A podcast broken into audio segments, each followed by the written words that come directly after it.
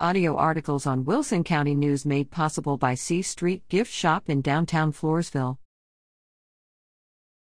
Political cartoon